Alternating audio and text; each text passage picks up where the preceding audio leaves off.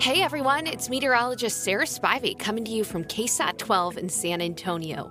Welcome back to the new and improved Whatever the Weather. As we prepare for a new year, that means new weather patterns, events, and people.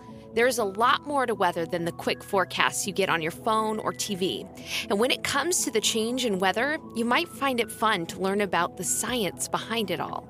In season three of this Weather Authority podcast, you'll get to hear new voices like me, Mia Montgomery, our newest member of the Weather Authority team, plus special guests outside of our newsroom who are experts in all things weather or STEM. Because there's much more to meteorology than what you see on TV. So be sure to subscribe to our podcast wherever you get your audio and check out our YouTube channel too.